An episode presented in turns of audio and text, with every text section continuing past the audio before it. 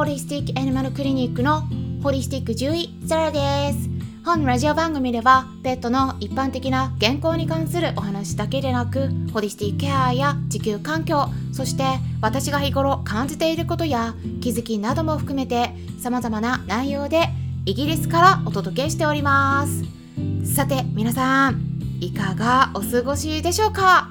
本日はですねイベントがあるっていうことでかなりの早朝に音声を公開しております。っていうのも朝活っていうことでね本日は朝の7時50分からハワイ在住のアニマルコミュニケーターのしおりさんをゲストスピーカーとしてお呼びしましてペットの病気との向き合い方についてお話をしていただくんですね。はい。うんそう。でねペット動物たちが病気になった時に多くの飼い主さんが考えることっていうのはこの子に何をしてあげるのがベストなんだろうかとか何をしたら苦痛を取り除いてあげられるんだろうかっていうことだと思うんですけれどもその苦痛を取り除いてあげる方法の一つとしてまあちょっとね強めの治療とかがあったりするわけなんですよね。で例えばもっと具体的にお伝えしますとまあがんになった時に手術を受けるとか抗がん剤とか放射線治療を受けるなどといったことがありますね。これらの治療は、まあ、強力なんだけれどもその分副作用が強いです例えば手術をするってなったら入院のストレスもありますけれどもそれだけではなくて、まあ、麻酔をかけるけれども皮膚を切ったりするわけなんで麻酔が切れたら当然痛いですしまあそれで食欲が落ちたりとかまあ手術の程度によっては一時的に体重が減ったりすることとかもありますね。あとは抗がん剤治療の場合ではもちろんね副作用で吐いたり下痢したりすることもあります。まあそういった副作用っていうのは一般的には人が抗がん剤を受けるのと比べればまだ動物たちの方が軽く済むことは多いとは言われてはいますがただねそれでもそういった反応はゼロではないのでねやっぱり出てきます。あとは放射線治療ありますね。この場合もですねまあ当てたところがやっぱり皮膚が焼けるようにただれたりします。でこれはね結構見ててね本当にちょっと痛々しいです。ただそこを乗り越えれば、まあ、皮膚があのあらあらなんなんていうの？すいません。皮膚が新たに再生されて 元に戻っていきますから、まあ、そこを目指してねやるんだけれどもただそこまで、ね、持たない子もね状態によってはいるんですね。飼い主さんであれば、まあ、誰もが副作用の強い治療は使いたくないってね思われると思うんですけどでもそれでも治るとか、まあ、少しでも延命できるのであればということでね、まあ、そういうのを目指して強い治療を選択されることっていうのも多いと思います。でもねここで重要なことをお伝えします。忘れてはならないのはですね治療を受けるのは飼い主さんではないんです。治療を受けるのは動物その子自身だということなんですね。ですからここでですね皆さんに質問をしたいと思います。どういう治療を選択したら良いのか決めるときに皆さんはですねその治療を受ける本人である動物その子にどうしたいのか聞いてますか？ほとんどの方がねノーだと思うんですね。聞いてないと思います。なぜか言いますと聞き方がわからないからなんですね。多くの飼い主さんは動物たちと会話はしてるんだけれどもまあそういった重要なことについては聞くことができない、うん、聞いたところでわからない。と思い込んでいる方がほとんどです。はい。これってね思い込みなんです。実際にはね聞くことができるんです。これがアニマルコミュニケーションです。アニマルコミュニケーション使えば聞くことができます。じゃあどうやったら動物たちとのコミュニケーションアニマルコミュニケーションができるのか？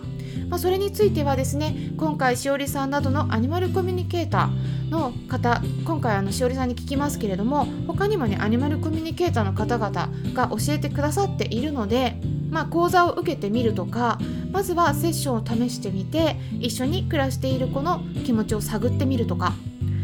何何でもいいと思うんですね。何かしらの行動をしてみることをおすめします。でこれは看病をしている飼い主さん全ての方におすすめすることですね。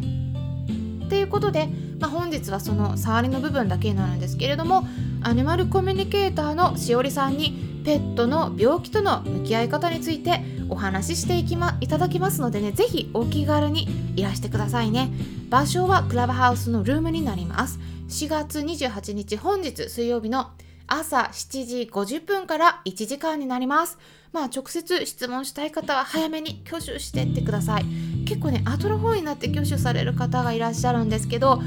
時間にも限りがあるので時間切れになってね全員をスピーカーにできないことよくあります。手を挙げるのはね勇気が必要だったりするとは思うんですけれどもまあ何かね知りたいことのある方は是非お早めにえタップしてってください。ということで告知が長くなりましたけれども本日のテーマアレルギーの方にペットを飼うことをおすすめしない理由について解説していきたいと思います。やっぱりですねコロナ禍のせいなのかペットを飼いたいというお声をよく聞くんですね。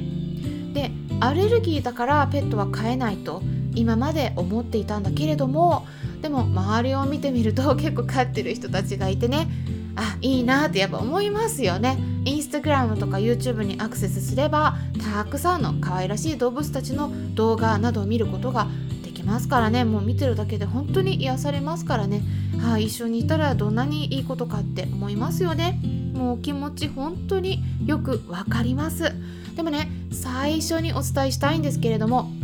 こんなこと言ったらね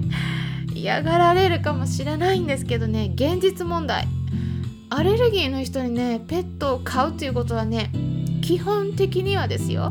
私はちょっとおすすめできないですね、うん、でもね本当に覚悟を持つんだったらね持った上でもう買うんだったらそれはもうねその方の選択なのでねいいと思うんですけれどもちょっとね覚悟していただきたいんです。これをね皆さんにお伝えしたいです。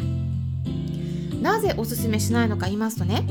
実際に飼ってみてアレルギーの症状が悪化したからと言って捨てる飼い主さんがいるからなんです。ペットを捨てる。方ですね。なのでまずですねアレルギーなんだけれどもペットを飼いたいっていう方は是非ご自身に問いかけてみてください。アレルギーの症状がどんなに悪化したとしてもそれでも飼い続ける覚悟はありますか？